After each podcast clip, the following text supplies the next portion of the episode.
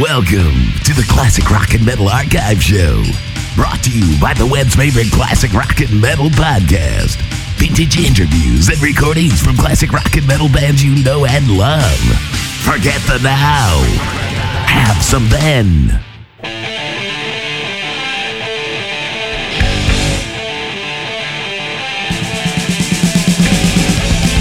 Hello, hello, and welcome to a very special Classic Rock and Metal Archive Show. This time out, we celebrate and prepare for that most British of rock institutions, the Download Festival at Castle Donington.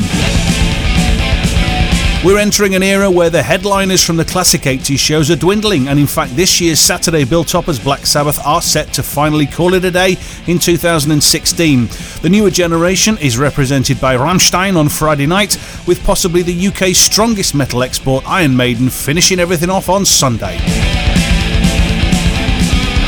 I thought a great way to get ready for the event would be to again raid the archives of the wonderful Friday Rock Show presented by Tommy Vance, so I picked one originally broadcast by B B C Radio one on the nineteenth of August nineteen eighty-eight, the day before that year's Monsters of Rock Festival, which again had Maiden headlining. The bill that year was one of the strongest ever, including Kiss, David Lee Roth, Megadeth, Halloween and Guns N' Roses. But this event has extra significance for everyone who attended because of what happened during G N R's set. If you're too young to remember or know, you should keep listening after Tommy's show finishes when we recall what happened. I warn you in advance though, it's hard to listen to, especially if, like me, you were only yards away from the incident in question. Before that though, enjoy a wonderful pre-Donington special courtesy of Thomas the Vance, who interviews all the bands on the bill and plays some great tunes to boot. Take it away, Tommy. Favourite music station, Britain's favourite Radio one. On medium wave and F M stereo and from Radio Nottingham, this is National Radio one.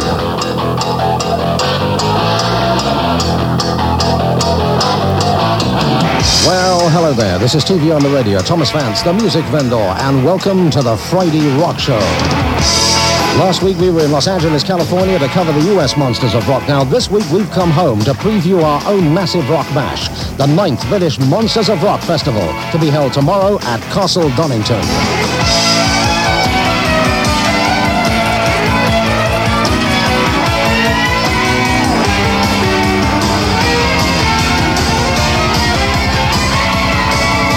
Yep, tonight the Friday Rock Show meets the Monsters. Only transport and their condition will stop members of all the bands being here. All the bands who are going to be on tomorrow's bill: Halloween, Guns N' Roses, Megadeth, David Lee Roth, Kiss, Iron Maiden. With luck we should have members of that lot in the studio tonight.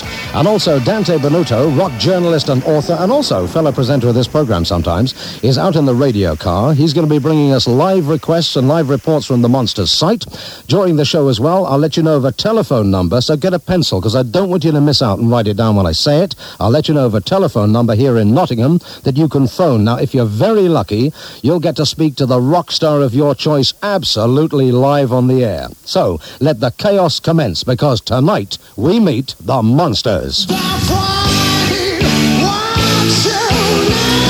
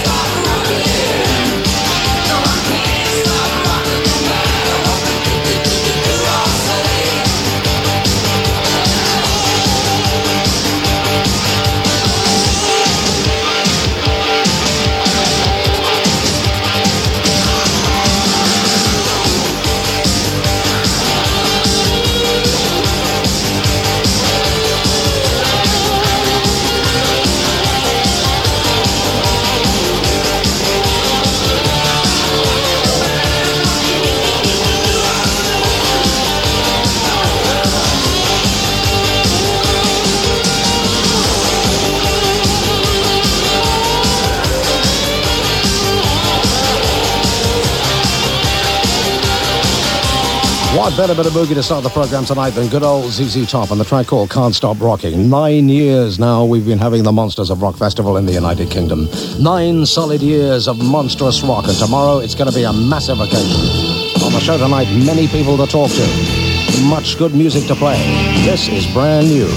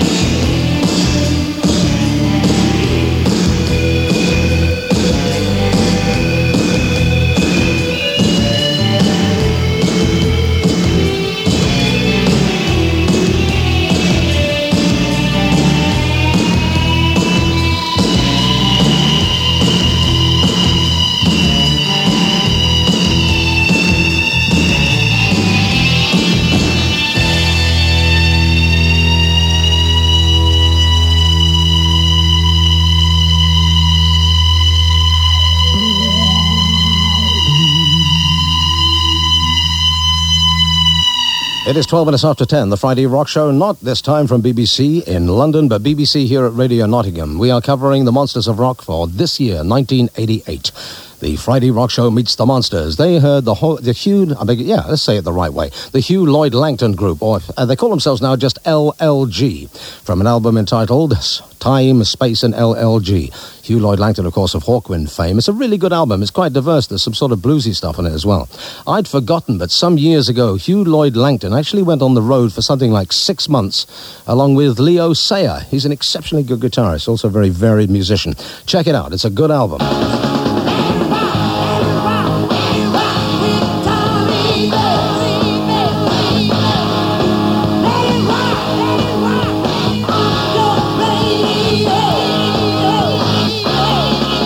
You've just joined us. Can I give you the telephone number? Now, tonight is your opportunity on the Friday Rock Show to talk to some of the monsters of metal who are going to appear tomorrow at Castle Donington.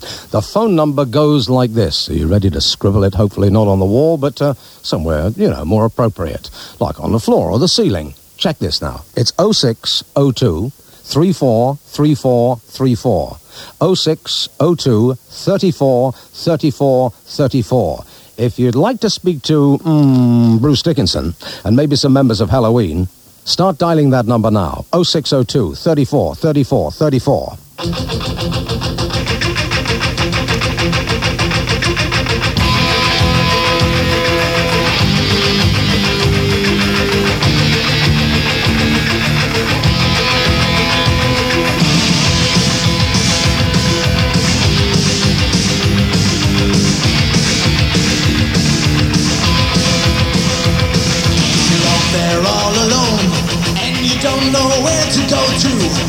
Take a trip with me to future world. And if you want to for your life, and you don't know what this is, come and look at what could be in future.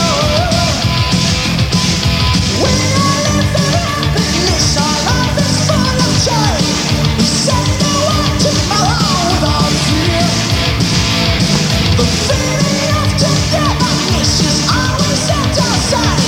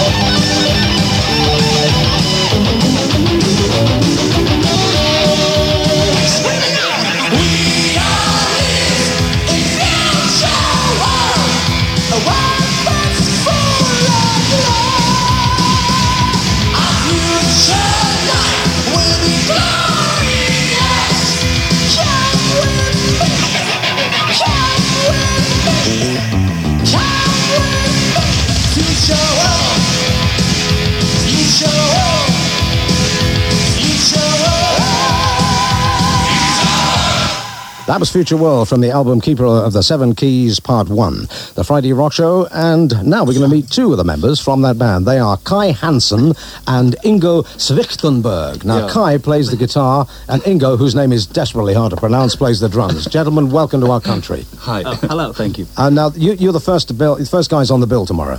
That's right. Yes. Right. Yeah. Now, everybody knows that the first people on the bill on every festival, every Castle Donington festival, mm-hmm. have got the hardest job of all. Yeah, we heard about it. Yeah, yeah, we know we this. Know. So how tomorrow are you going to make it different so you don't get that sort of animosity type reaction? But an actual fact, I mean, it's not. It's just. A, it's, it's a tradition.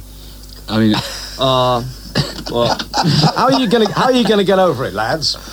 I think we're going to go on stage and play. You're going to go on stage and play, yes. And that's it. I mean, me, that's as, it. me as a drummer, I I try to prepare me to prepare myself as. Building the cymbals up that nothing can hit me, you know. Yeah. I, tr- I try to, but it's not working. No, that's okay for a drummer, but for a guitarist, unless you stand behind the back line, you've got a problem. No, I, I use it as a baseball bat, the guitar. Like. Somebody that knows well the stage, though, uh, he hasn't actually played on it, is a fellow by the name of Bruce Dickinson, and you're headlining this year, and it's something you've wanted to do for a long time. Yeah, I mean, the last festival we did in England was, was Reading Festival.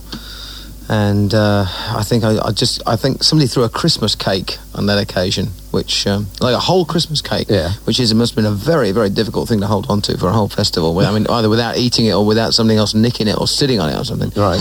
But they'd kept this whole Christmas cake, and up it came and splattered all over. It missed totally. I mean, yeah. very difficult thing to aim at. Well, it's very nice to get early Christmas presents, though. Bruce, absolutely, isn't it? absolutely. I mean, the thing is, uh, I mean. Um, like they said, the best thing to do is just get on stage and play. if, if you don't do that, you risk more than your life is worth. I read something in an article the other day about the first act on the bill at Donington this year. In fact, mm. all the other acts on the bill, you have more or less guaranteed high fidelity. That was the phrase that I read. Yeah. Did you, did you get a sound check, guys? Yeah. Yeah, yeah, yeah you got good. a sound check. Sound good? Yeah, sound oh, good. Yeah. It was great. Yeah. Really? In fact, yeah, we just really had the, the guys from Kiss are sitting in there. Oh. And um, uh, I'm not going to take words out of them. I'm very proud of my monitor system that, that like, we, me and Mick, my monitor engineer, built this system up from, like, bits that we've acquired on the road, and we've gone like, oh, blimey, that one rips your head off. You know, can we buy one of those and stick that one in there? Yeah. And it's kind of grown up over years of touring. And it's nice to hear somebody else uh, who's also been in the business a long time going, that's what I call a monitor system.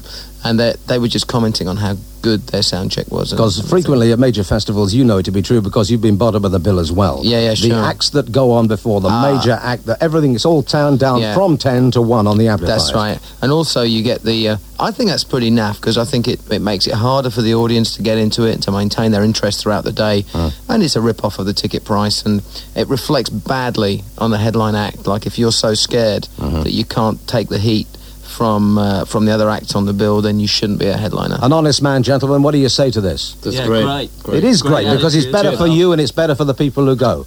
Cheers. We hear yes. there the clinking of national Danish beer. I have got I've got the sleeve for the Keeper of the uh, Seven Keys Part Two, but I haven't got the record. When's oh, it coming out?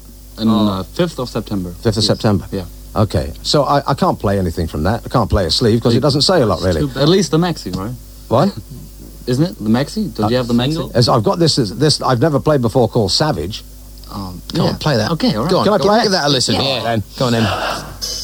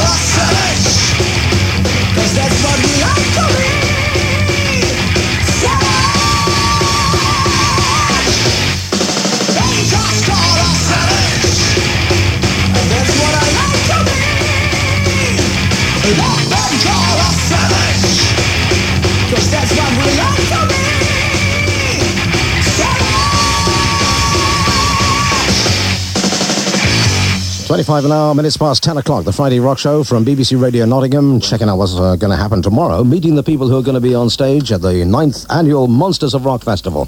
There you heard Savage, that was by Halloween, two members of the band in the studio, Kai Hansen, who plays the guitar, and Ingo Schwichtenberg, who plays the drums, and that time I got it wrong. Yeah. Sorry, that, was, that was the best one. It was that was the best one. That was, I thought, the wrong one. Give us just a very quick potted history of the band. There are five members in the band. Are you all from Germany? Yeah. Yes, we are. All from the same town. Whereabouts? Hamburg. In Hamburg? Yeah. That's uh, a good rocking town. Yeah, it's okay. Mm-hmm. You like it. The the rock scene in Germany is very frenetic. It's very heavy, isn't it? There's a lot of thrash, real hard thrash bands in Germany. Well, in Germany, yeah, in general, yes, but in Hamburg especially, this uh, it's split up in all directions. Mm-hmm. I think. How long have you been together? Uh, me and me, uh, Ingo and Marcus, our bass player, we've been together since uh, eight years now, maybe. Mm-hmm. Yeah, I think yeah. so. And how many al- how many albums have you actually made? This uh, one we made now recently is our third album, actually. It's just your third. Yeah. What about uh, maxi singles? Yeah, we got uh, we started up with a uh, maxi. Mini L P. Yeah. So yeah. Say. That was the first thing you ever did. Yeah. Then you got signed to the Noise record label in Germany. Yes. Okay. Right. Stay around, gentlemen, from Halloween. Bruce, how do you fancy taking a phone call? Sure. Okay. Okay, there's a gentleman here who's on the line. His name is Craig Lowe. He's of Corby, and he's here. So, Craig, how are you? Craig, are you there? Craig, talk to me. Craig Lowe of Corby doesn't seem to be there at the moment. Let's try Paul Grundy of Walsall. Paul Grundy of Walsall, can you hear me? Paul Grundy of Walsall cannot hear me either from the sound of it. Okay, so what we'll do instead... Bruce, I've wa- can I play the B-side of your current single? Sure, of course you can. Prowler eighty-eight. Yes. Recorded because of what? Because you got great respect for the old song? Uh, yeah, but recorded because we thought the first record had great songs and lousy production. Mm-hmm. Um, which is something that we always acknowledge. The guitar sounded like bees in bottles, and um, so uh, we actually wanted Martin Birch to produce it from day one. Yeah. And... Uh, because the band, it was their first album and everything, I mean, Steve thought, oh, God, he'll never be interested in doing us. Of course, he was sitting there waiting for the phone to ring. Yeah. I mean, so it, he got it right on Killers, you know, but... So, really, we're steadily re-recording the first album. Sorry, I'm choking from your cigarette smoke. I'm sorry, oh, I'm a okay. militant non-smoker. Okay. I'm really sorry about this, guys. Well, while, while Bruce coughs his way into oblivion, hopefully not because he's got to perform tomorrow night, this is Prowler eighty-eight. Yeah.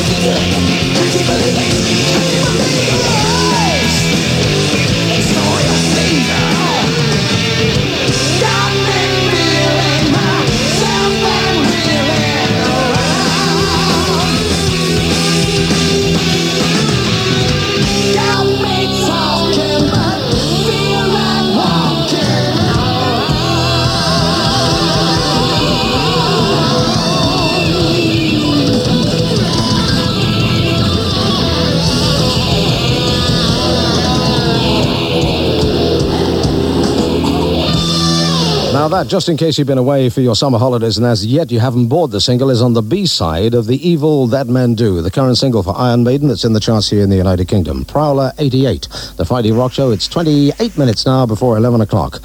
Right, are you going to do that live on stage tomorrow? I have to wait and see. Actually, we've got a few surprises tomorrow um, that we're, uh, we're going to do. We did a little show on Wednesday night that at my old college, actually, Queen Mary College down the East End in London. Yeah. And uh, it was all with borrowed equipment, uh, which um, just confirmed us in our belief that we got the best sound system around, I'm afraid. But uh, we we did uh, a run-through of all the stuff we're going to do tomorrow. Yeah. And um, sounded pretty good. So a few surprises. A few surprises. I mean, there's been plenty of reviews of the, the American show we've been doing, but we've added a few things for Donington, video screens and more pyros, a different lighting rig, different stage scenery and stage sets and bits. And, of course, people just uh, haven't seen the new Eddies and, oh, there's all kinds of stuff we got tomorrow. It's going to be a spectacle. And it's going to be a couple of hours of spectacle, too. OK, let's see if we can get somebody on the phone now. How about Craig Lowe of Corby? Can you hear me, Craig? Yeah. How are you? All right. How are you doing, Craig? I'm fine, thanks. OK, what's your question, mate? I'd like to ask, is it true that you're splitting up? No, it's not true that we are splitting up. This is uh, one of these things. I'll tell you the other thing that isn't true.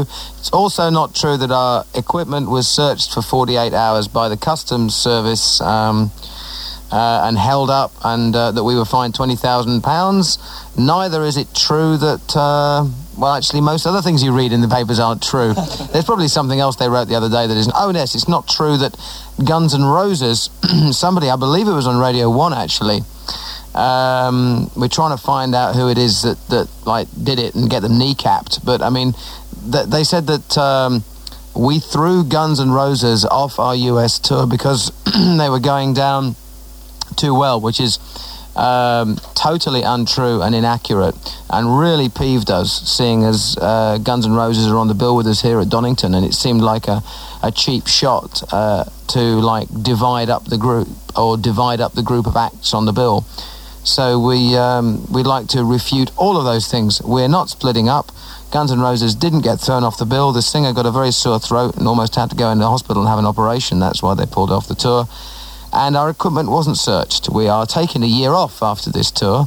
And um, then we're going to spend some time making the new record. So it'll be a while before you hear anything directly from Iron Maiden. But uh, the rest of us will all still be in circulation doing other bits. How about that? So Craig Lowe of Corby, are you happy with the answers there? Yes, can I just say one more thing? Yep, you can, quickly. Um, would you be able to send me a signed photograph of you all? We will endeavour to take your address and make sure we can get that together for you. Yes, mate. All right. Thanks. Now let's turn to Paul Grundy. Paul Grundy of Walsall. Hi, welcome to the Friday Rock Show. Hello. How you doing, mate? Fine, thanks. OK, this is Bruce Dickinson for you. I was wondering, where do you get your ideas from for your songs? All kinds of places. Um, from, uh, the, the, you know, the usual answers you give is like, oh, we get them from books, from films, from everything. You actually get your ideas for songs from all kinds of places. I always keep a little notebook um, or one of those little pocket tape recorders with me um, wherever I am. And if I hear a little catchphrase or even if I see something on the street... Um, like a couple of drunks having an argument or something. Uh, it just occasionally happens that somebody says something that's uh, incredibly deep or something in those situations, and you think, oh, God, I better write that down quick, you know. And that in- is an inspiration for lyrics, and lyrics are, in turn, an inspiration for music. And sometimes you get an idea for a melody or a tune that just comes into your head, and then you you marry it up with, with the lyrics, and you just take it from there. Um, does does that go anywhere to answering your question? Yeah.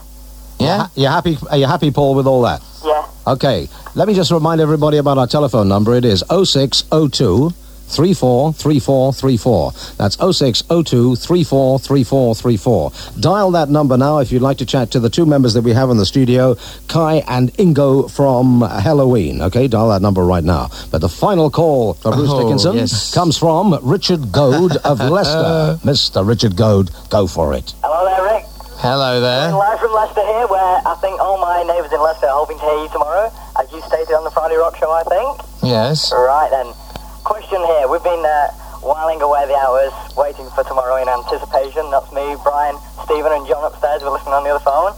And we've been playing Scruples, a game which no doubt you've heard of. Yes, I hear. It's a, it's a very unscrupulous game. Yes, well, we've had a few arguments about it, or a few questions. And one particular question cropped up that uh, I think someone might have slipped in there. Go on then. Sure about. What is it? And it said, um, you are Bruce Dickinson, yes. and you're in a dilemma. Four of your most long, loyal-serving fans, along with the other guys in Maine, of course, and old Tommy out there, are having problems trying to meet you, actually. I mean, the approach they've got so far is having a talk with you, but they actually like to meet you. Now, your answer in saying whether you can arrange this tomorrow, possibly, is yes, no, or depends. Having given your answer, you've also got to re- give a reason for your answer. Depends. You're on the stage, Bruce. Give us your answer. You want the answer on the stage? I want the answer on the stage. It depends. No, I want it now, man. You want the answer now? Okay. I want it now. Well, it depends. It depends, but give me a reason why it depends. Well, there's uh, there's eighty thousand people in the arena, and they could all probably give me a good reason why they would really like to meet me, but that's not possible. So I would say to you, what's your reason why the four of you are so special that you should be able to do something the other eighty thousand people aren't, unfortunately, able to do? Okay, here I go. We're four students that have come all the way from Bolton, although my parents live in Leicester. They're away on holiday, they're allowed to stay. What about here. All the people that come from Scotland? Yeah, I know, true, true. But what about all the students. what about what about my mates who are coming from Germany? What about me? You're there with him, you lucky sod. Well, I will be, you're absolutely right. This could this this could actually develop into a game of Scruples, and that sometimes lasts about five could, or six hours. It could it could go it could go all night. It could go on all night. So listen, Richard Goad, I'm going to have to cut you off there. Listen, mate, the pub the pubs are still open. I, I advise you to get down there quick. I only want to listen to you, Bruce. You don't want to go to the pub. See him tomorrow live on stage. Go to the pub. It's more fun. Get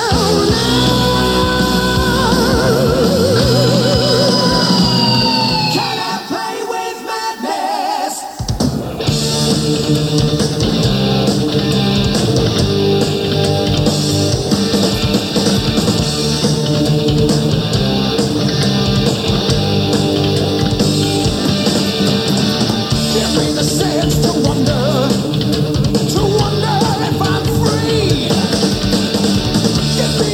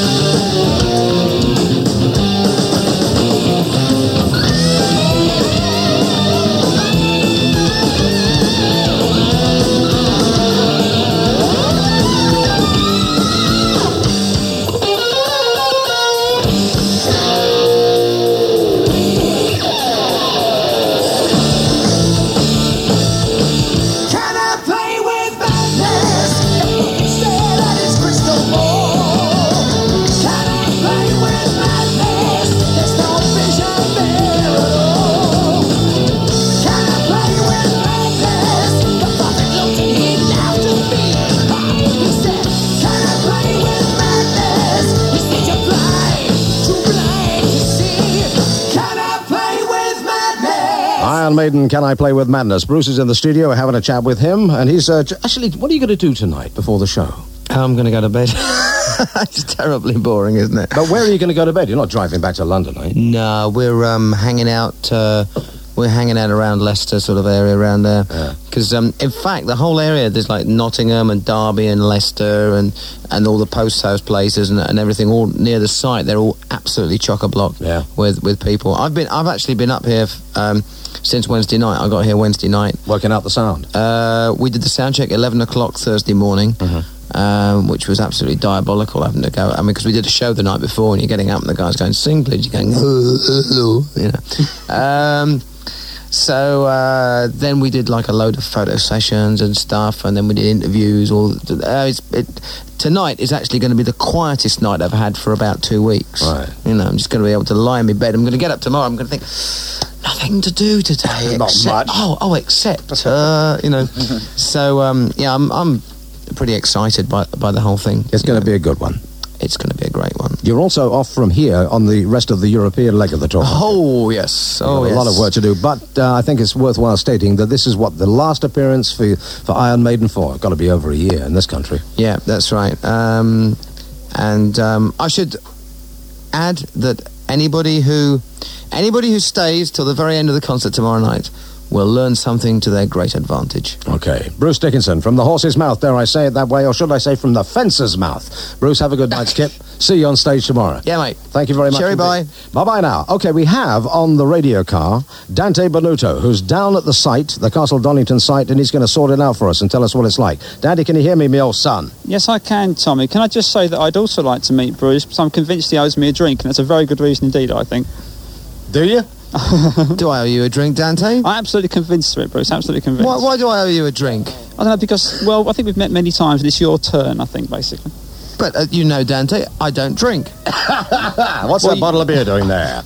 Anyway, look, tell us, tell us, Dante, what is, what's it like down there? Is it muddy and uh, and terrible, or is it really good and exciting? Well, it's I would say it's, it's muddy and good and exciting. Um, I'm sort of the Friday Rock Show's man in the field, because I am, in fact, standing in a field at the moment. Well, very close to the campsite, in fact, adjacent to the festival site, where those who want to get very close to the stage tomorrow are going to be spending the night camping out, getting within range of Gene Simmons' tongue tomorrow. And uh, let's find out a bit more about how are they going to spend the night. The easy questions first. Now, what's your name? Alan. And you? Paul. And you? Rick. And you have an absolutely unpronounceable name, even worse than mine. Hit us with it. Milorad. And you're Yugoslavian, aren't you? But from Rochdale. That's right, yeah. Now, you've all been down to the heart of the campsite. What's the, what's the, what's the spirit like down there at the moment? Um, uh, Happy and drunk. And lots of fires. And lots, lots of, of mud. And, and lots of mud. Music. And that's it, really. I mean, uh, this is great. Fireworks. Loads of fireworks. And you all get right. blown up everywhere you walk. I understand you've actually got nine people in your tent alone. Is this two true? Man, two-man tent. Nine people. It's that's going true, up. That's true. Everyone we meet, this this bloke sort of whose tent is invites more people. It should be fun. So how are you going to spend tonight? You're sleeping or partying? Sleeping in a, a plastic bin liner. Yeah, that's bin liners, really. bin liners, and we'll be partying at Rock City. Yeah. Well, so have you, have you actually been to uh, the Monster Rock Festival in the past? Yeah, twice. And what do you make of it? Uh, I think it's really good. Yeah, it's, I never actually slept over at the campsite. I've slept in the village before, but. You know, it seems all right. I'm sure it's an experience worth having. Oh, yeah, yeah. Do you actually come for the individual bands or for the whole event? Well, for the whole event, really. I mean, you come no matter who's on. But, like, this year we've all come for David Lee Roth. Like, it's one of your favourite... You, you like Living Colour, too, don't you? In fact, you, you were going to ask Tommy to, to play oh, yeah. Living Colour. That's yeah. true. Tommy, Tommy, play, um... Uh, which one? Living oh, yeah. Colour. Um, Cult, Cult of Personality. That's right. Shut up. Cult I'm of sure. Personality by Living Colour, please. I'm sure he'll take Juno to that. Now, you've obviously been to the festival before, too. You look like a hardened veteran of these sort of things. I know, I know. If someone had never been and you had to recommend a sort of Donington survival kit, what sort of things should they bring with them? Um, First aid. Raincoat. Absolutely, a ticket as well helps. Wellies. Oh yeah, ticket. That would help. Wellies. And um, three pints of orange juice, I think, would be most helpful. And Milorad Vasic. Well, I noticed you, you were nursing a bottle of something clearly medicinal earlier. Is that to keep you warm? Yeah, to help me through the night. Besides woman, never mind. Yeah, well, you know. Now, I'm mainly going to be headlining this year's event, as Bruce has been telling us recently. Mm. Now, is that good news as far as you're concerned? That's very good news, yeah. Maiden fans here? Yeah, um, yeah, it's very good news, and um, I think it's a good lineup this year. Beside, uh, beside Maiden headline, it's great. Do you think it's a good idea mixing up bands like Guns N' Roses and Megadeth, so you get sort of stone stuff and yeah, thrash yeah, stuff? Yeah, variety. You get yeah. lots of people in, yeah. and you get different people wanting to come down as opposed just to the one lot. You know, it's great, like a band that supported like Kiss in the past and now supporting them. You know. Yeah. And I'm headlining now at, you know, Donington. It's, it's great, you know. That's it. Well, good luck for tomorrow. I hope you get very close to the stage indeed. Are you going to make it a mad dash in the morning? Sure am. Sure am. And yeah. uh, everyone in Rochdale, uh, tough luck, you're not here, so there. Okay, well, now, you wanted a Yngwie Malmsteen show as well, I think. Yngwie Malmsteen, yeah. I wanted a trilogy, but it's like... Well, I suggest we go and sing Yngwie Malmsteen songs around the campfire and hand back yeah. to Tommy in the studio. Oh, goodbye. Yeah. Goodbye. See you. Thank you, Dante. Dante Baruto out in the radio car on the Donington site. This is the Friday Rock Show, B B C Radio one. It's twelve and a half minutes to eleven. We've got the music. We've got the people who make it.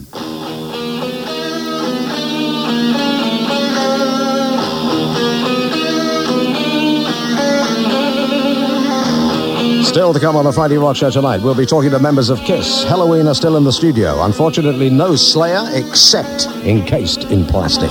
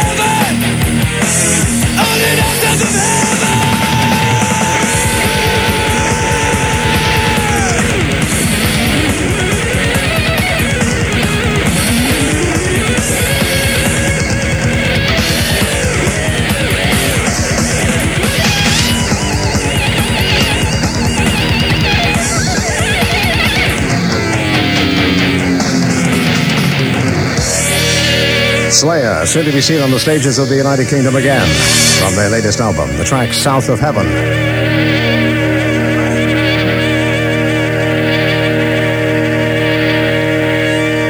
Seven and a half minutes now to eleven. This is the Friday Rock Show here on B B C Radio one. We have now two members of Kiss, Paul Stanley and Gene Simmons. Jeff- Hello, everybody. Hello, Welcome. everybody. How are you? It's so nice to be here, mate. It's a bit of all right, you know what I mean? It's good to be here.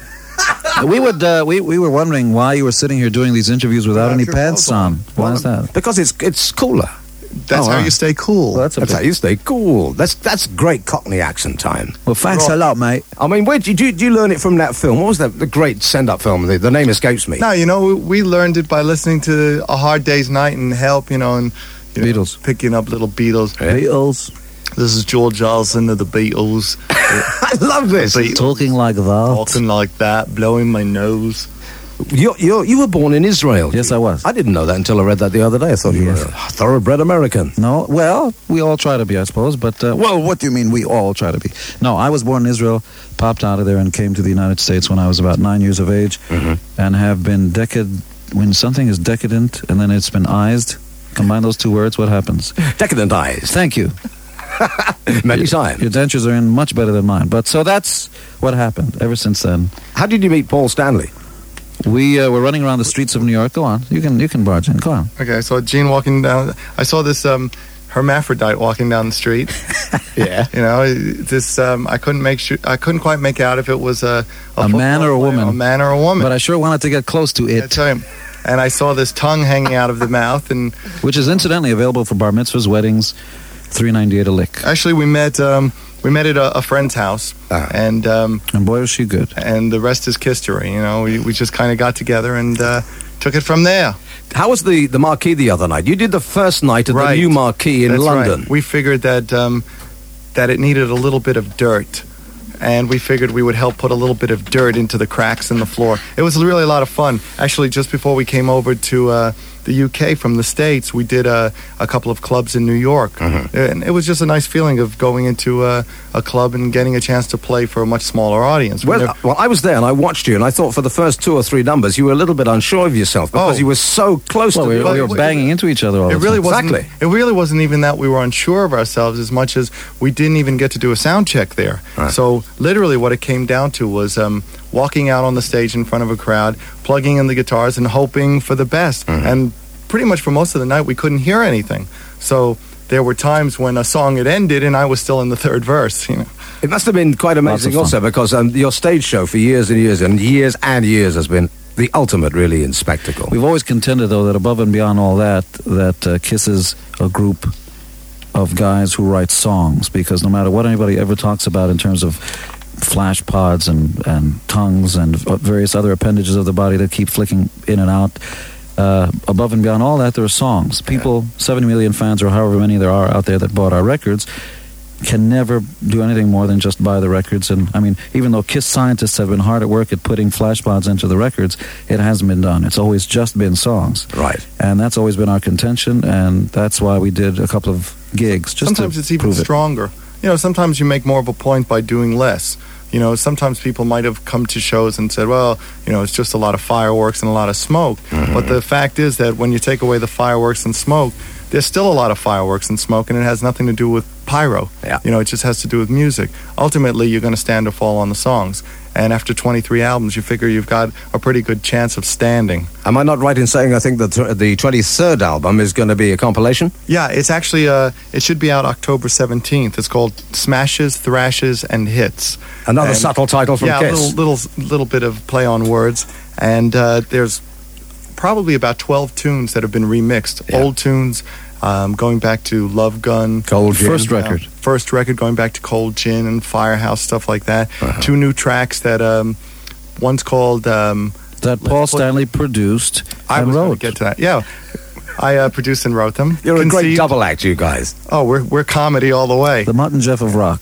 The uh, one's called Let's Put the X in Sex, and the other one's called You Make Me Rock Hard. And these are the ballads, folks. Them are, and I yes. wonder what they're all about. Very sentimental. Let's work out what this is all about.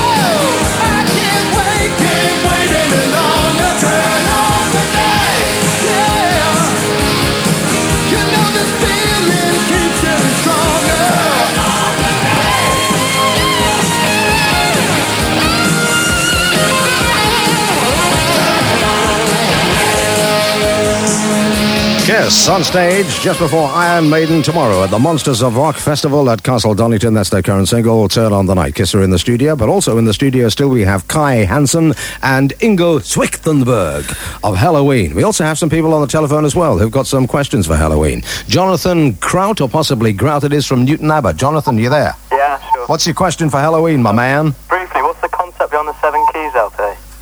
Well, yeah, uh, the concept, I think the concept uh, consists of two songs, uh, split up on two albums. This is uh, Keeper of the Seven Keys Part one and yeah. Part two. And uh, on the first album it's the song Halloween, and on the second album it's the song Keeper of the Seven Keys, of course. And the concept is just, uh, well, basically if you uh, want to change something in, in life and uh, in what's going on in this world, uh, you have to change something in yourself, maybe. And uh, the seven keys are are meant to close up the seven seas of evil, and that's not meant. Uh, there are no seven seas uh, that really exist somewhere in the world, but they exist in every man's heart. And this is just where have, you have to find the keys to close up these seas of evil in your own heart. And if everybody does it, then we got a well, we got a good world. Jonathan, you are confused as I am. well, well, was that hard to understand? I mean, yeah, I see what you mean. But the, co- the concept you know I mean. the concept sounds good, and the music sounds good as well, and that's the most yeah. important thing. Can you just say a quick hello to Scott and Wayne? You, mate. You've just done it yourself. Okay. Jonathan, thank you very uh, much indeed. Lot, Tom. Okay, mate. Carl Black from Surrey, your question. Hello. This, um, this is Carl Black, and um, hello. I just wanted to um, ask Halloween, what are their early days in Germany like? Well, uh, I think we were all born as babies. Yeah? Well, actually, yeah. yeah. Mm. Like, yeah, I think so. And, uh, well, the early days in Germany were just uh, simply uh, garage band playing uh, rock and roll in a garage. And, well, this is where we started. Struggling. I mean, yeah. Struggling, yeah. struggling for, yeah, well, we, we never uh, had a real attitude to, to get a, just working for a record contract and saying we got to reach the top or something.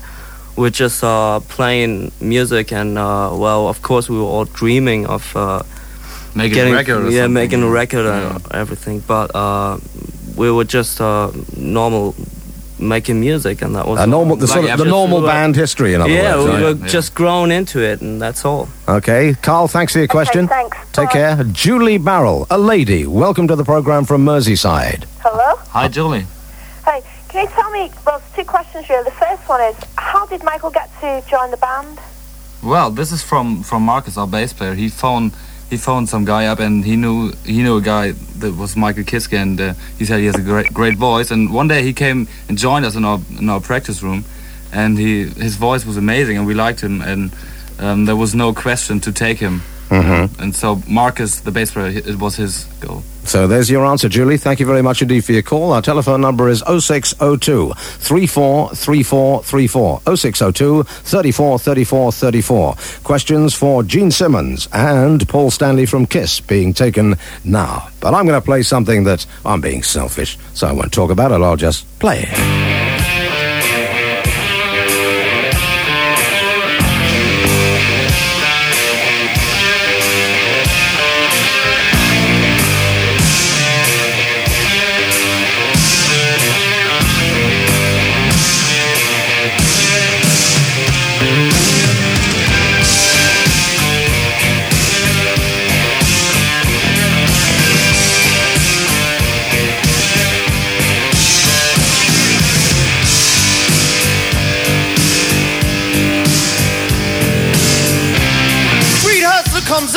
One day and I'm walking down the street minding my own business. Now he looks me up and he looks me down and says, hey man, what be this and what be that? And why you gotta look like that? Well, I just looked into my kind of past. I said, hey man, I am cool.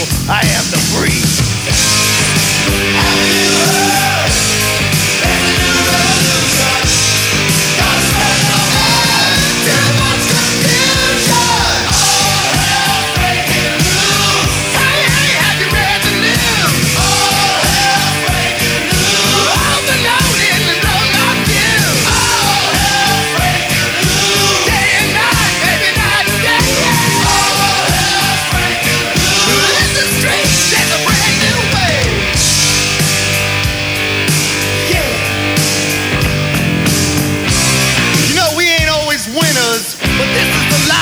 choose, and we won't change or rearrange, and we ain't ever, ever gonna live.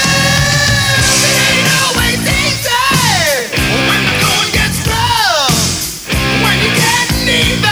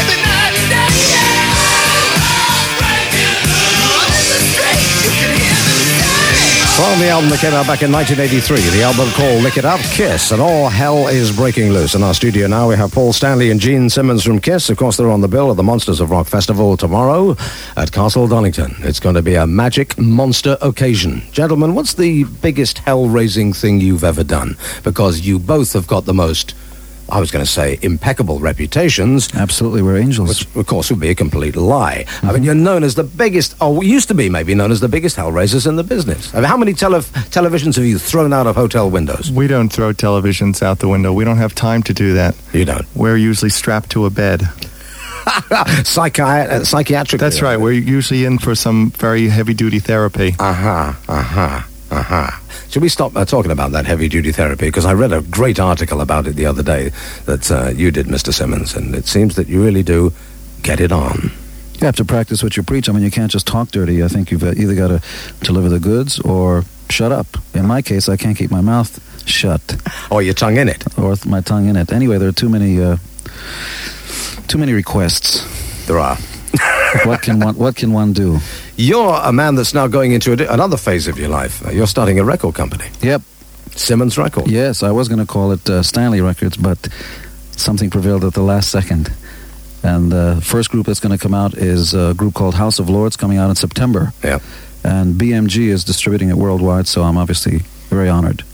Are you going to have total control over it yourself? Totally, total autonomy, which is a big word like gymnasium.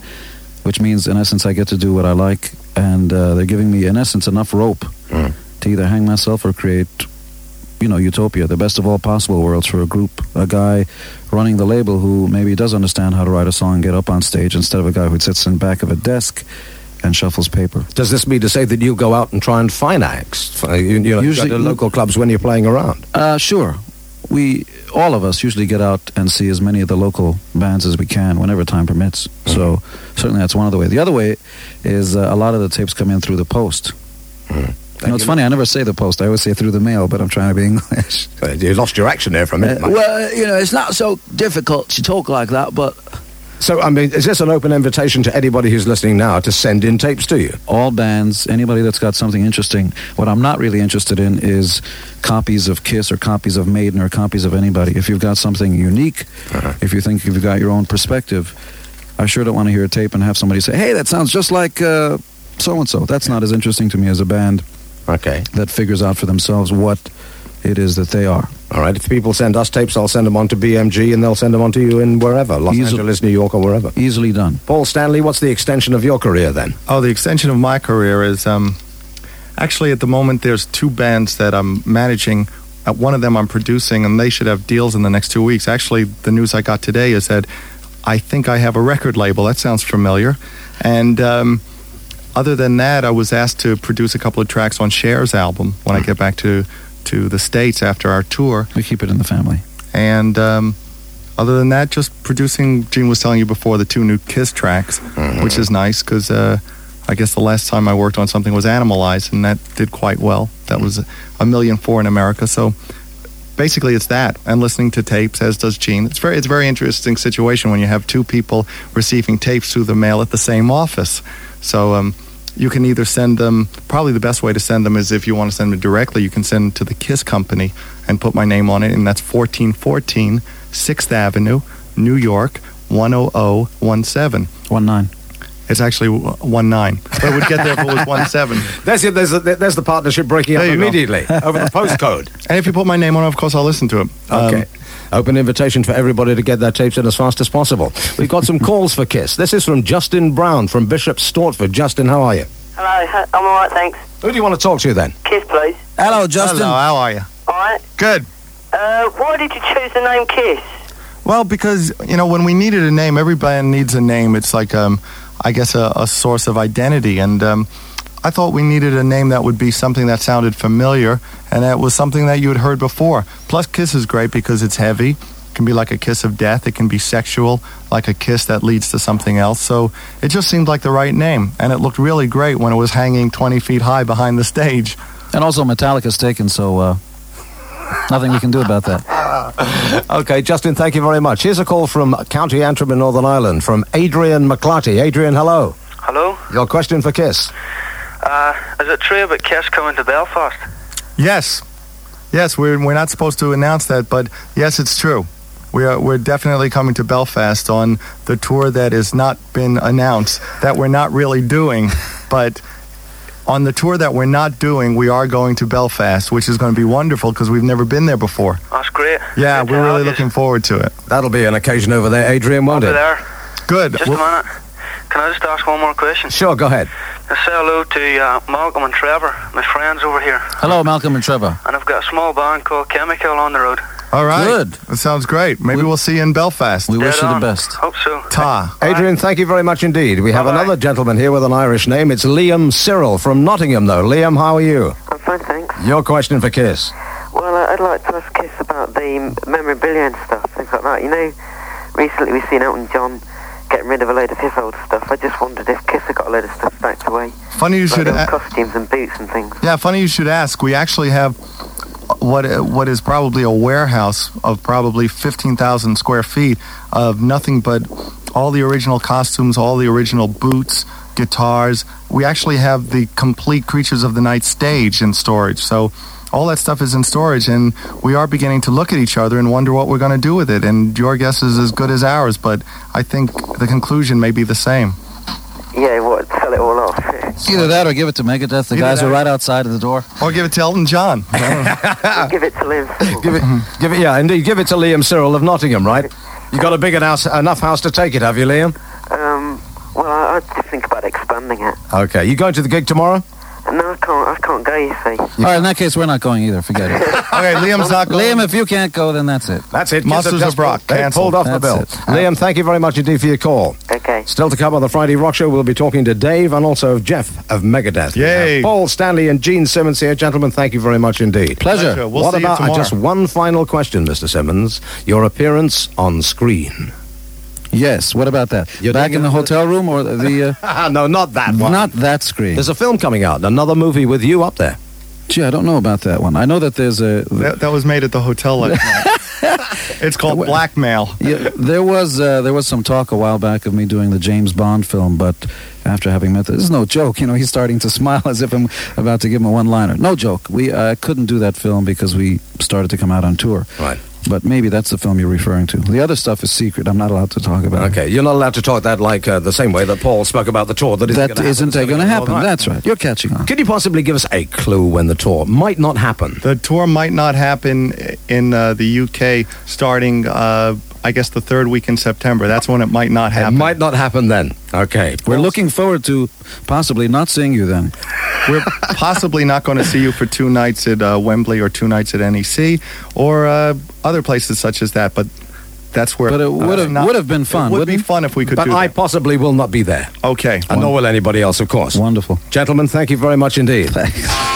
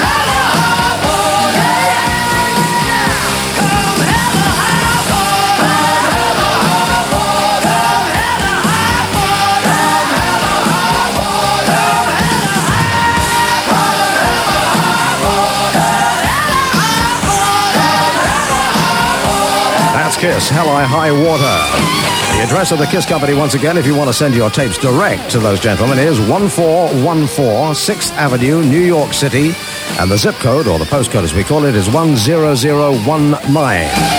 The Kiss Company, one four one four sixth Avenue, New York City, one zero zero one nine. That, of course, is in the United States of America, or it was the last time we looked. It's nineteen minutes past eleven. This is the Friday Rock Show, coming to you tonight from B B C Radio Nottingham, previewing the action that's going to be occurring on stage at the Monsters of Rock Festival tomorrow. Still to come on the programme, in fact, sitting down at the moment and getting themselves together, Dave and Jeff from Megadeth, who made this great track.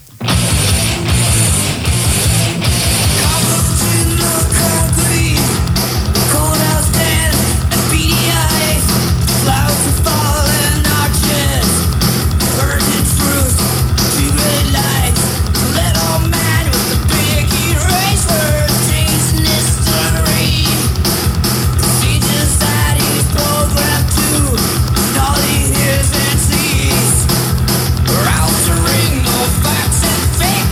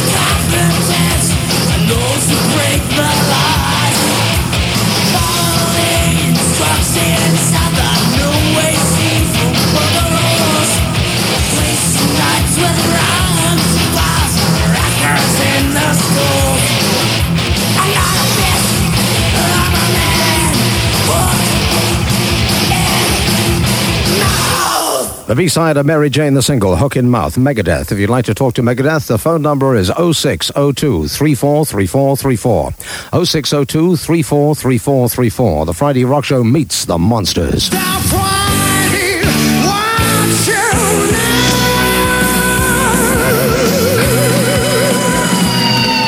Dave Ellefson, Jeff Young of Megadeth, welcome to our studio. How you doing? Okay, you're all uh, sort of avidly reading Kerrang there. We've got various editions of Kerrang, and you're really into them. Oh, yeah. It's one of our favorite magazines. It's internationally a magazine that really does work, doesn't it? I, all the musicians I know, they always go in, oh, there's Kerrang, got to read it. It's hard to get in a lot of cities over in the States. I mean, we're from Los Angeles, so it's pretty easy to get there, but in a lot of the a lot of the other cities, it's pretty hard to come by. What about Metal Hammer, another magazine? That's... Yeah, that's kind of the same thing, too. Mm-hmm. You know, that's, even, like... that's even harder to get. Okay, there's a new one coming out called Raw, so look for that. Yeah, right. I already did an interview for that one. You have? Yeah. You, one time, I, I think it was the Hammersmith Odeon I saw you at, you had a bit of, uh, well, you had an enormous problem before the gig about getting your gear out of customs. And that it really, was... And it affected the performance. It really did. I thought it was a shame. Yeah, that was a show that we did when we were on the P-Cells tour. We did uh, about two weeks of shows here in the U K and, and in Europe. Mm. And uh, you're right. That's exactly what happened. We had a lot of trouble getting the gear out of customs. It was kind of, you know, missed sound check and everything. Got on stage like a, about an hour before we went on stage. And, you know, it causes everybody to stress out. The last show that we did at the Hammersmith back in May, when we were on our uh, on our last U K European tour, went much smoother. Yeah. Only my amps blew up. Well, the speed that you play at, I mean, come on. You go through a lot of amps these days. Yeah. I love the titles of your albums. Thanks. Who thinks them up? Well, it's that magical genius Dave Mustaine. Yeah, I don't know. There, I don't. It's you know like the. Uh, Actually, when we were on the P-Cells tour, we were in Germany, and uh, it was it was pretty hard for Dave to talk to the audience. I mean, he you know he's got some German blood in him, so he tries to like cop some of the phrases and everything. But it was pretty hard for him to talk to the audience, and he just kind of stood there dumbfounded, saying, "Well, so far, so good. So what?" You know, it kind of became the, the tour saying after that. And when we were in the studio, it seemed pretty appropriate at the time with. Uh, You know, with the, the personnel change that we did mm. and everything that was going on while we recorded this record. That was a difficult thing, I think, the personnel change. Yeah, it was. It's always a hiccup in a band's history. I mean, we went through, you know, if everybody knew what exactly went on behind the scenes when we had to, you know, when we put So Far So Good together here. Uh, um, and laugh. it, it was it was a pretty difficult time with, you know, with the personnel change, but actually I think we pulled it off pretty smoothly. Mm-hmm. It seemed to work. Yeah. In fact, the audience seemed to like it. I mean, I've had no, no sort of complaints about the material, about the lineup of the band at all. I think people like it much better right now anyway. Mm-hmm. Why do you say they like it much better? Is that because you're happier as a unit, therefore play a little bit no, more? No, because they tell us they like it much better. It's strictly that. Yeah. Well, at and- in-stores, we've done lots of in-stores all, you know, across the United States and stuff. Mm-hmm. And you really judge how well your album's doing, how well the kids like it by what they say to you when they come up to you. Right. And, and you take notice of it. Yeah. I think we project a lot better off the stage now, too. It's, it's like you just said, we're a lot happier, and mm. people can see that. I mean, we're playing music, and that's the whole idea. You know, we're we're there to entertain. People are supposed to have fun, so we're having a much better time now. Music at a hell of a rate. Dave, Jeff, stay exactly where you are. It's over to Daddy Benuto and the radio car for more of the action of what's happening at the Donington site. Yeah, hello there, Tony. We've been furiously roving around, collecting items of Donington mud, which I will treasure and cherish forever. And then I've caught up with a very busy man, Stuart Galbraith, who's the site manager here, still working busily away at most people's bedtime at the minute. How's it coming along, Stuart? It's right, we're fine. We've got lots of people coming into the campsite, um, and we're just about finishing the arena. We'll be up early in the morning. finish things off and open the gates. Now, I mentioned you're the site manager. What does it actually involve? What, what, is, your, what, is, your, what is your job? My job is, uh, from about six months ago, starting to put things together, booking things such as the fence, the stage, the stage crew, lights, the P A, just starting to put everything together and then actually coordinating it when we're here on site. Right. Now, you actually started work, you said, many, many months ago on this. Is it, what, six months, you said? That's an awful long time ahead to work, isn't it? Yes, well, you need to work that far ahead. Uh, otherwise, you're just going to end up on top of yourself here on the day and we won't know what's going on. So uh, it takes that long to get it done, I'm afraid. Do you actually know that far ahead who the artists themselves are going to be? Um, it varies year to year. Last year at, at uh, Donington, when we were here with Bon Jovi, we knew that Iron Maiden were going to be headlining. And uh, the way the bill's put together is you normally end up with your headliner and then work down from that. So you have an idea a year in advance, yes. Well, we're standing here in, in the artist's car park, I think. We can actually see the back of the stage from where we are. It looks very, very impressive indeed. Is this the biggest and best you think that you've managed to do? Uh, it's certainly one of the largest. We're three hundred twelve feet across, eighty feet high. Um, we've got three hundred cabinets up there, which will be a P A power of three hundred thousand watts, and over one thousand lamps. Should upset the neighbours somewhat, I would have thought. The village are used to us now. I think uh, they either love us or hate us by now. Um, we give them some business over over the years, and uh, I think they've grown to, grown used to us now. I think I'm right in saying you've got some video screens there too. Yes, there are video screens set either side. Um, they're just they're nighttime video screens, so they'll just be on as it gets dark. So they'll be on for Maiden set only. Right. I think you've been involved with this festival for about five years now, isn't it? That's right. Uh, this is my fifth year. It's uh, the Monsters' ninth year, so I've done well five out of five out of nine. Is it always harder to go one bigger and one better from, from one year to the next? Um, each year it seems to get bigger. This year it seems to be an exception. Uh, the stage area is bigger, the guest area is bigger, the whole backstage area is bigger, campsite is bigger, and the audience is certainly going to be bigger. Well, that's what I was going to say to you. How many people are you expecting along here tomorrow? Is it about seventy-five, eighty thousand, do you think? Um, the most we've ever had in the past is around about sixty-six thousand. I think this year we should be into the, the mid-eighties.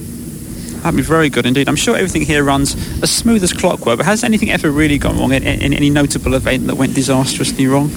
In past years, um, I guess the most the most disastrous thing or the most spectacular thing was a plane taking off through our end-of-show firework display once, which I hasten to add wasn't our fault, it was the airport's. So you are quite close to the East Midlands Airport here, isn't it? Yes, at the end of the show. In fact, here comes one now. At the end of the show, we have we have to actually speak to the airport to get a time slot so we can fire our, fire our display at the end of the show. What about things like pyro? Are you, are you restricted to what you can do, or can you go completely mad and do whatever you want? Um, we actually use we actually use a company called Payne's, which is the major manufacturer in the country.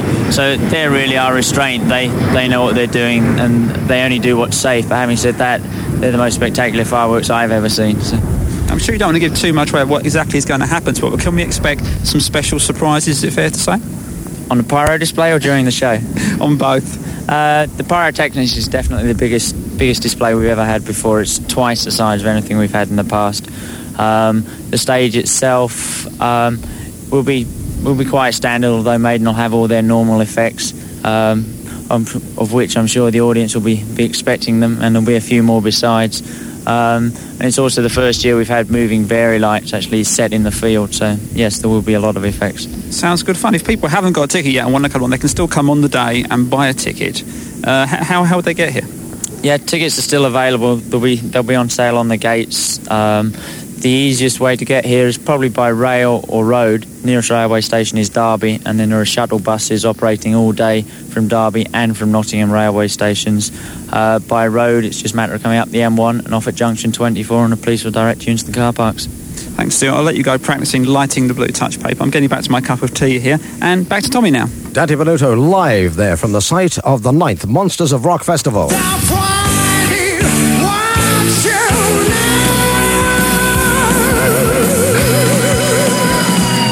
Meeting the Monsters. If you'd like to talk to either Dave or Jeff from Megadeth, the phone number is zero six zero two, three four, three four, three four, oh six oh two, three four, three four, three four.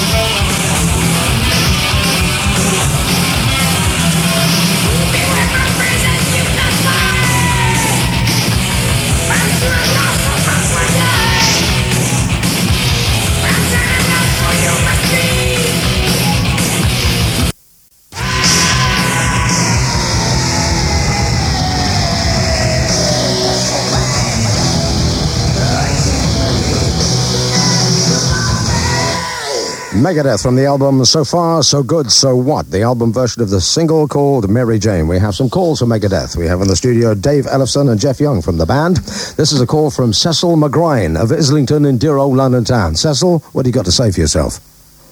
Megadeth. Hello. Cecil, can, Cecil, just say that again because I didn't have the appropriate button pressed. Oh, I just said hello to Megadeth. How you doing? I'm all right. You going uh, to the show tomorrow? Yeah, I'll be there. Great. We'll uh, see you in the front row, right? Yeah. uh, where did you get your name from? Um, actually, if we uh, kind of like got the, the whole meaning and everything. Uh, the senator of California, Alan Cranston, put out a pamphlet on Megadeth, which... Uh, has to do with nuclear disarmament, and uh, after reading the pamphlet and everything, that's where we pick up the name, and we, we spell it how it's phonetically spelled in the dictionary without the A. Ah. Oh. Uh, if you look up Megadeth in the dictionary, it, it uh, it's a body count after a nuclear fallout, meaning one million deaths. Oh, yeah. So now you know. That's a bit grim, isn't it, Cecil? Yeah. uh, what music do you listen to at home? We listen to everything. I mean, everything from... Uh, You know, Led Zeppelin to uh, Joe Satriani. Good guitarist. What do you listen to? I listen, I listen to guitar music, mostly in classical stuff. Ah. Oh. Even, even Guns N' Roses, if you can believe that. We've got a member of Guns N' Roses in the studio as well. Izzy, welcome. Hi. I don't have any headphones. You don't have any headphones? We'll get you a set of headphones. Cecil, thank you very much for your question. Now let's turn to Lee Bennett from Glasgow. Lee? Hi. How are you doing? Fine, thanks. What's your question, Lee? Why did you do Anarchy in the U K? Because we hate the Sex Pistols. We wanted to rip them off.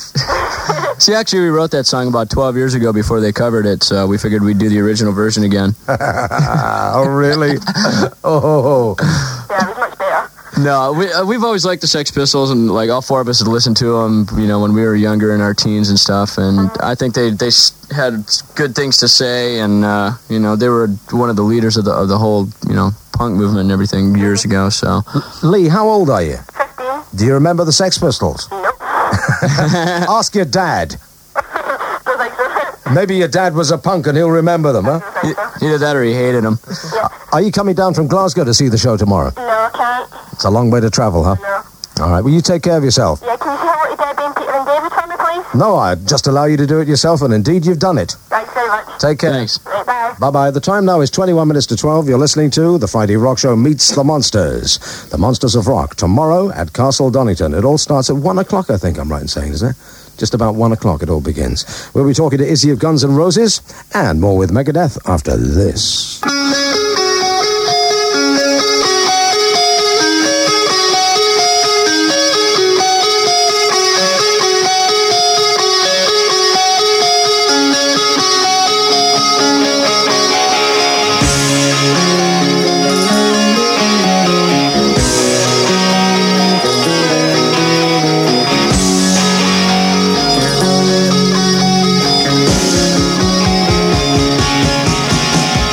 She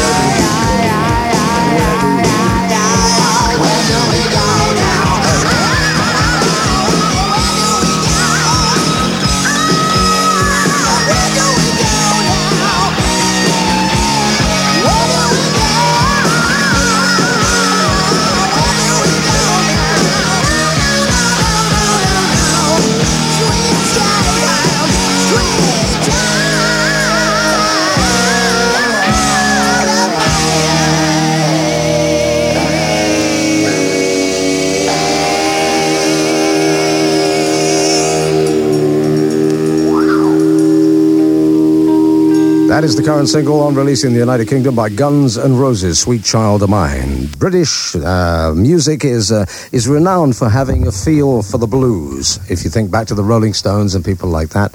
And it seems to be coming back in American music as well. Izzy is from the band Guns N' Roses. Isn't that true? I think a lot of a lot of American bands are turning toward the blues again. You take, say, Kingdom Come and Who Do It, if you like, on a much more Led Zeppelin level. You're, you're yeah, a sort definitely. of grittier, more Aerosmith level of the blues. Are the blues coming back as an influence in American contemporary music? Uh, I don't know, really. I mean, it's, it's an influence on our band, definitely, yeah. you know. I mean, you seem you seem to, to, to like that, the gritty side, as opposed yeah. to the fast and speedy side. Uh, well, you know, I like all music, and but uh, that's like one of my favorites, mm. and the bands too. I was, I mean, go on. No, after you, please. You're the guest. But we listen to everything, and that doesn't. Yeah. I was talking to Thrasher from K N A C last week. Thrasher, right, right. K N A C in Los Angeles on the Friday Rock Show, because we did it last week from Los Angeles.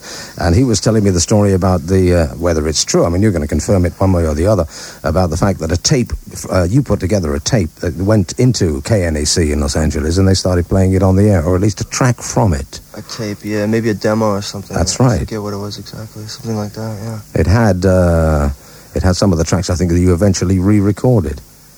At that stage of the game, were you all poor and living in what we call in the United Kingdom in squats? Squats. Uh, Is that like living with a chick or something, or what?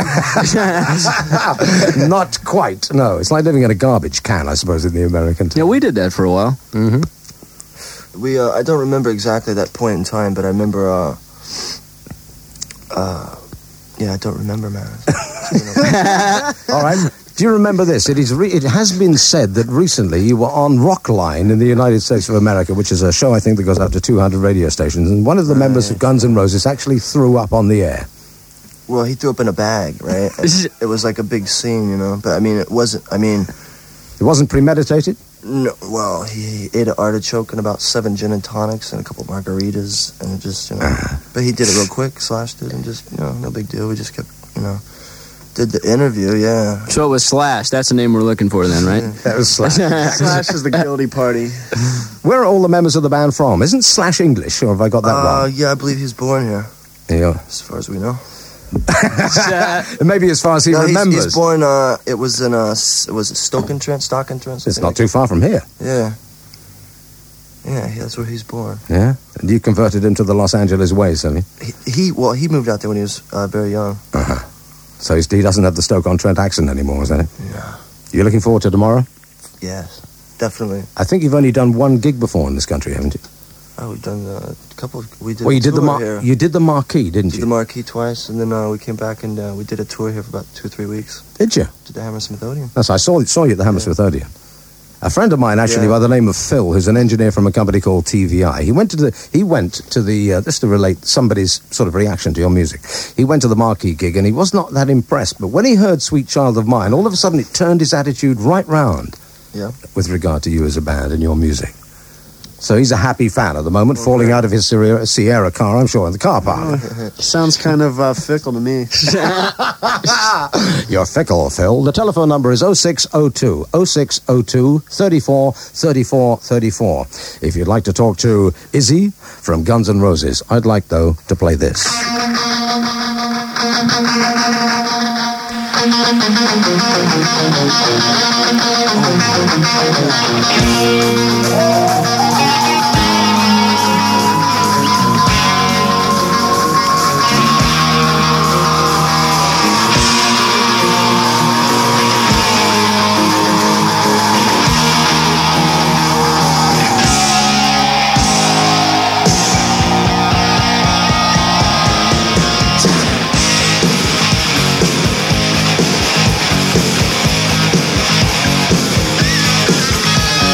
Welcome to the jungle.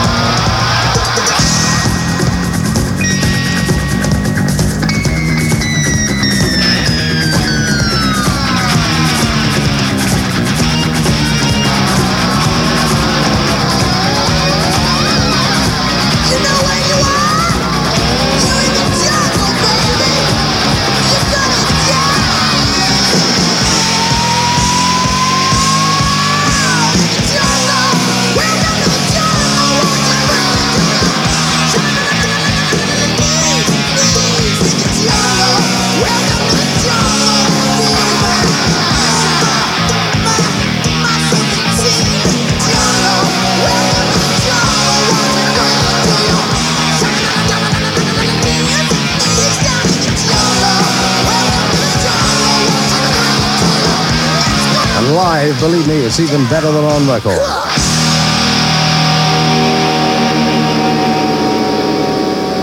It's eight and a half minutes now to midnight. Dante Benuto is in the radio car, down to the side of the Monsters of Rock. Dante, what's happening? Well, last time we spoke, I was taking the air in the artist's car park. Now, in true roving reporter style, I've roved back down to the campsite and joined by a group of fans from Wrexham who've just turned up. Is this your first time in the campsite, you said? Yeah, first time in the campsite, but third time here.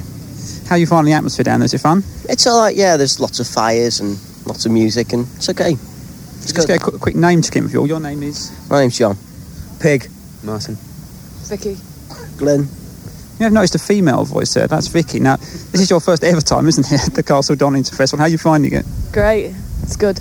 I like it. Have you come with the, this group of friends here, then? Yeah, fifteen of us in the back of a van.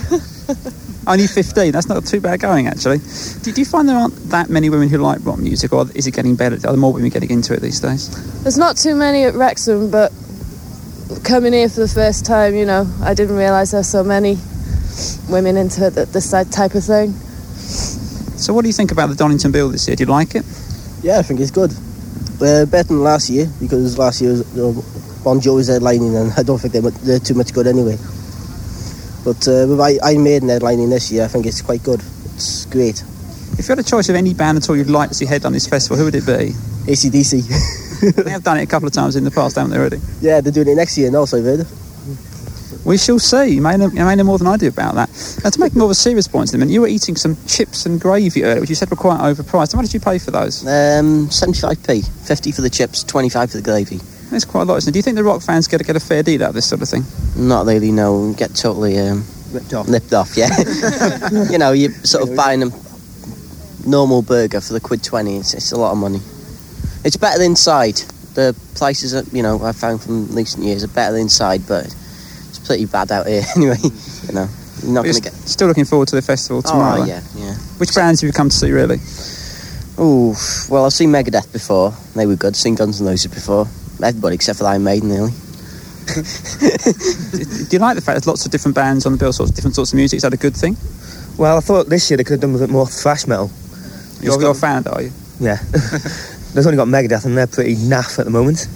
Didn't like the last album, obviously. Oh, it's not a bad album. I went to see him on the tour and it wasn't all that good. They were good at Leeds. They weren't oh, bad Leeds. at Leeds. They were good at Leeds. It was a good right. festival, that was. That was excellent. So are you, are you going to be spending quite a lot of money this weekend? Would it cost you a lot to come down here? Oh, uh, yeah, it would. It's for, well, it cost us ten pounds for the van, and then it's an extra seventeen pounds for the tickets, so it's quite a lot as it is. So, so, right. so Daddy, it's, it's yeah, all sounding good down there, and everybody seems to be quite happy about it. They are quite happy, actually, yes. I mean, there's a, there's a good atmosphere, and yeah. They're looking forward to the show tomorrow. So, uh, as are we all, as am I, as are you, no doubt. OK, Dante Benuto, thank you very much indeed. Have right. a good drive back to London to put Raw to bed. Thank you, I will do my best. OK, it's now exactly five minutes to midnight. We have time for just a couple of calls. Now, we've got a gentleman called Peter Bonetti from Gloucester on the telephone. Peter? Hello? Peter, your quick uh, question. You've got it, what, for Izzy of Guns N' Roses? Right, hello. I'd just like to say, um, what do you think of all these bands like Poison, who think their image is more important than the music? Say again? I don't even think about them, you know. Yeah. I listen to tapes. Quite agree. All right. All right, so Peter. If I could just, just time to say hello to Dave, Jason, Mark, and all the Gloucester gang. OK, you've just done it. A right, very, very quick call here. Mark Smithers from Kent. Quickly, your question. Uh, hello, um... Hi. Is Donington the biggest gig you've ever played? Yeah, it is, as a matter of fact. Right. I just, can I just say hello to all my mates on Cooking with a Steak? You've just done that. Are you going to be at the gig tomorrow? No, I'm not. No. You're well, out of here. You're going to miss a good one.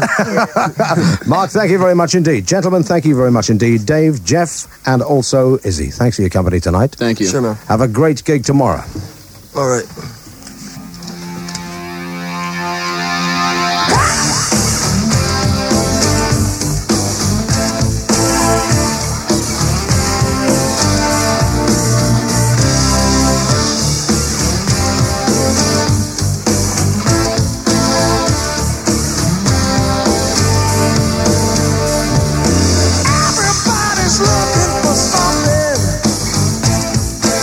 Something to fill in the hole.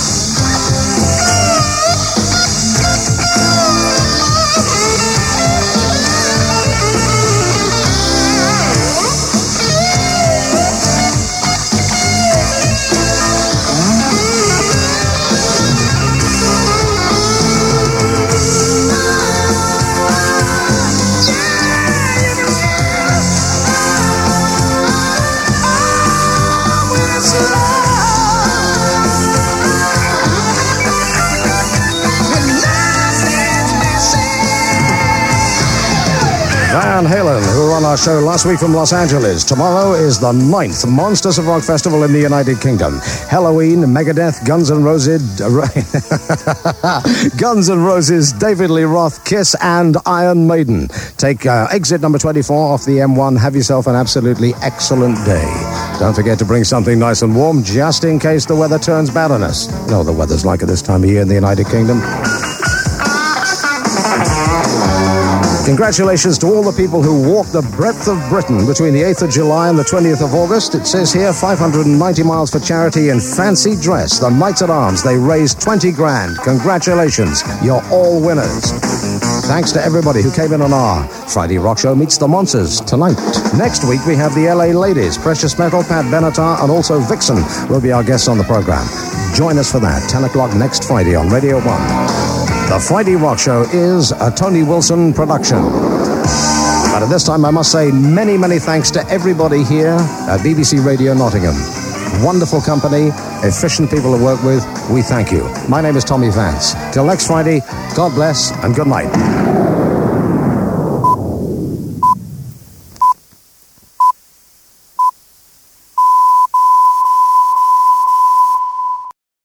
Brilliant show, as always, from Tommy, and a great way to get ready for any festival, especially Download, so I hope you enjoyed that. Now, all of us who attended the nineteen eighty-eight Monsters of Rock Festival, I'm sure, also remember the tragedy that year and how it changed festival safety measures afterwards.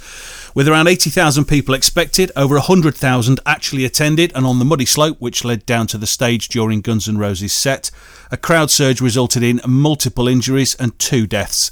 Those of us that were in that crowd need no reminder of what transpired, but a few years ago, the head of security on the day gave his account of what happened. I saw a surge that stopped suddenly with a crowd collapse at the centre of the audience fifteen yards from the front of the stage. It was immediately obvious that this was a serious situation as about fifty people were involved. I sent a four-man team into the crowd to assess the problem and sent a message to the singer with Guns N' Roses to stop the show. He immediately did this and then used the stage P A to calm the crowd and advise them of the problem. Right, the promoters asked us, in order to keep on playing, to ask for the same thing. Can you move back? Everybody try to take a step back. We got some people unconscious still. Hey, look, this takes out of my time playing too, man. It's the only time I have fun all day. On reaching the spot myself, I found the advance team was dealing with ten to fifteen people who had obviously been at the bottom of the crowd collapse. Ground conditions were bad and they were covered in mud.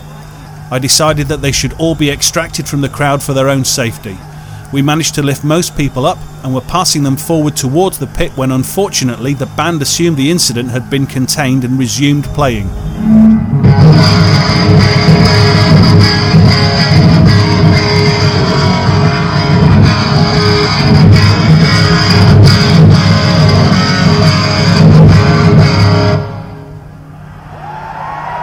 Uh-oh.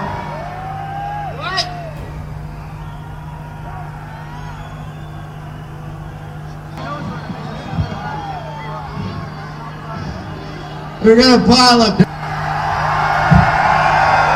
There's somebody down there just... Suddenly the whole crowd around us erupted. A large section of the crowd and two of our own security team collapsed in front of us. I witnessed thirty to thirty-five bodies that suddenly piled up in front of me covered in mud. Our efforts to pull people off the pile were hampered by the fact that people behind us climbed onto our backs in an attempt to what we now know to be crowd surfing. In some cases, these people dived over our heads onto the pile of bodies. The show was stopped for the second time and I was able to establish a cordon around the scene to retrieve the bodies. We managed to retrieve over thirty of them. All were covered in mud, some were bleeding and others had vomited. When we reached the bottom of the pile, we discovered one person unconscious. He was immediately passed to the pit where he was resuscitated by a member of the security team. Unfortunately, as we removed what we took to be the last casualties, we discovered another two bodies beneath them. These two were laying face down in about four inches of mud and they were almost covered over. At first, I did not realise that they were people. The pressure load on these two victims was such that we had to dig under them with our bare hands to turn them over. We managed to extract both of them from the mud as they appeared to us to be lifeless. Suddenly the band started to play again and crowd conditions made it impossible for us to examine them in any detail. We evacuated the victims to Saint John Ambulance Men and they were removed to hospital, but they were found to be dead on arrival. The two fans who died that day were Alan Dick, aged eighteen, and Landon Siggers, who was twenty, and this show is dedicated to them. Hopefully we'll never see anything like that happen again, but remember, if you're at Download this week or any other gig or festival, be safe and keep an eye out for anyone who looks like they're in any kind of difficulty. We all want everyone who goes to enjoy the event to get home safely afterwards. Have a great time, thanks for listening, and we'll play out with this for Alan and Landon.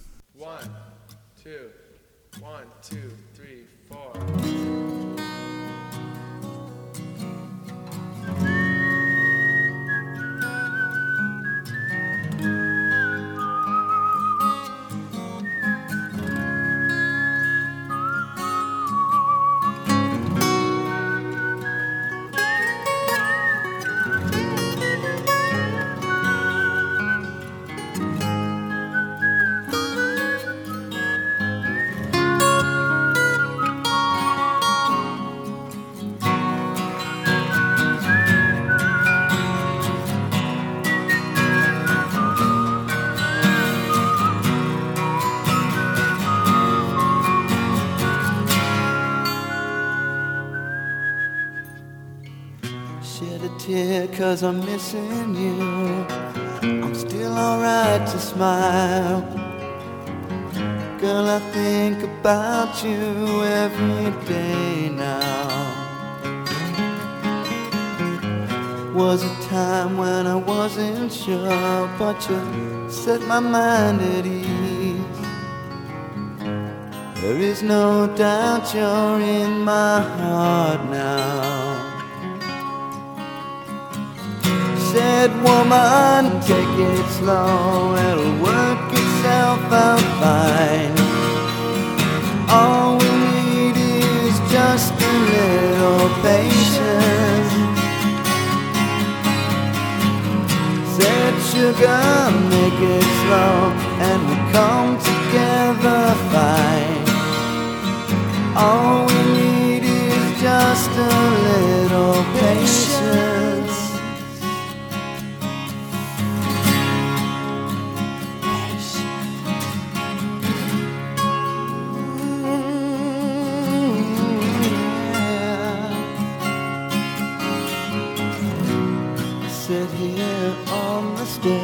Cause I'd rather be alone.